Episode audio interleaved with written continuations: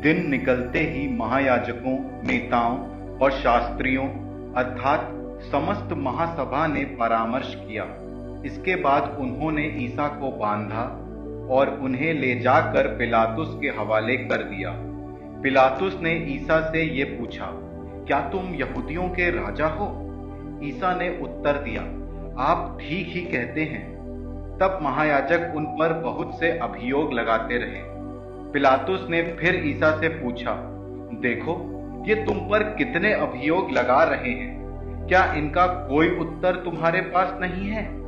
फिर भी ईसा ने उत्तर में एक शब्द भी नहीं कहा। इस पर पिलातुस को बहुत आश्चर्य हुआ। पर्व के अवसर पर राज्यपाल लोगों की इच्छा अनुसार एक बंदी को रिहा किया करता था। उस समय बराबस नाम का व्यक्ति बंदी गृह में था। वो उन विद्रोहियों के साथ गिरफ़्तार हुआ था जिन्होंने राजद्रोह के समय हत्या की थी। जब भीड़ आकर राज्यपाल से निवेदन करने लगी कि आप जैसा करते आए हैं, वैसा ही हमारे लिए करें तो पिलातुस ने उनसे कहा, क्या तुम लोग चाहते हो कि मैं तुम्हारे लिए यहूदियों के राजा को रिहा करूँ?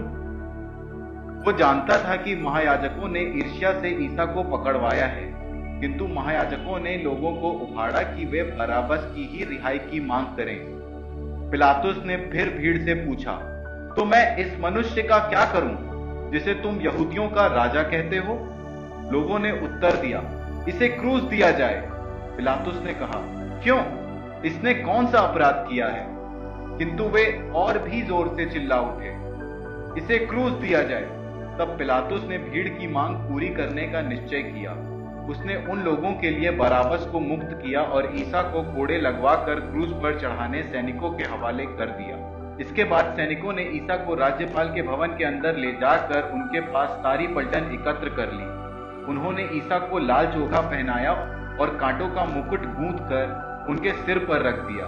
तब वे ये कहते हुए उनका अभिवादन करने लगे। यहूदियों के राजा प्रणाम। वे उनके सिर पर सरकंडा मारते थे।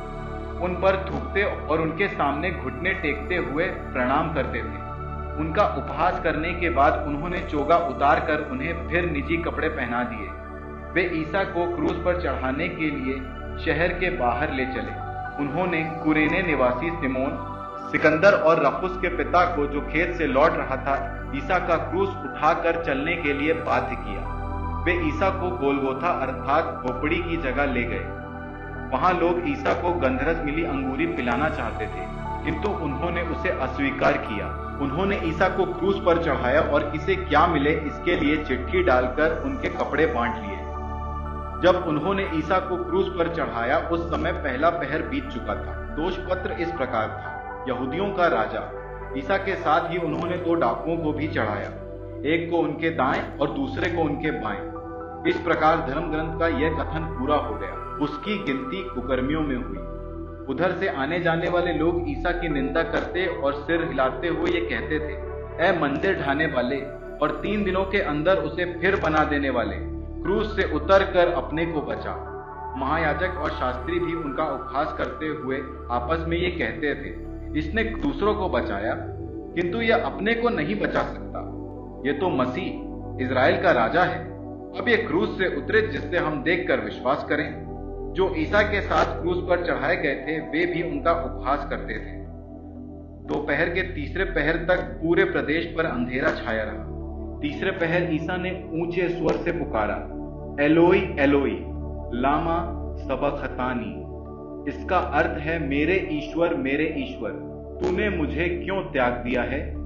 ये सुनकर पास खड़े लोगों में से कुछ ने कहा, देखो, ये एलियस को बुला रहा है। उनमें से एक ने दौड़कर पंसोक्ता खट्टी अंगूरी में डुबाया, उसे सरकंटे से लगाया और ये कहते हुए ईसा को पीने को दिया। रहने दो, देखें, एलियस इसे उतारने आता है या नहीं? तब ईसा ने ऊँचे स्वर से पुकार कर प्राण त्याग दिए।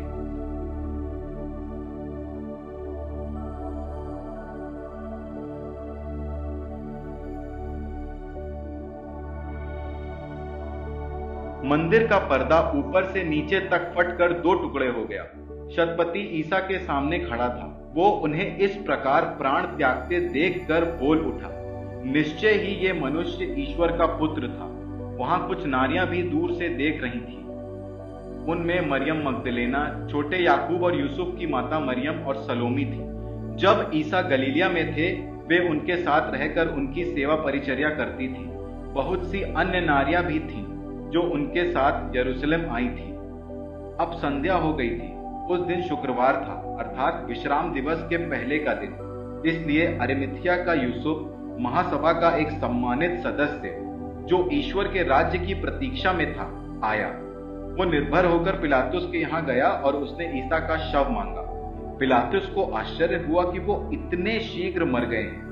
उसने शतपति को बुलाकर पूछा कि वे मर चुके हैं? और शतपति से इसकी सूचना पाकर यूसुफ को शव दिलवाया। यूसुफ ने शाल्टी का कफन खरीदा और ईसा को क्रूज से उतारा। उसने उन्हें कफन में लपेटकर चट्टान में खोदी हुई कब्र में रख दिया और कब्र के द्वार पर एक पत्थर लुढ़का दिया। मरियम मगदलेना और यूसुफ की माता मरियम ये देख रही थी कि ईसा कहाँ रखे गए हैं।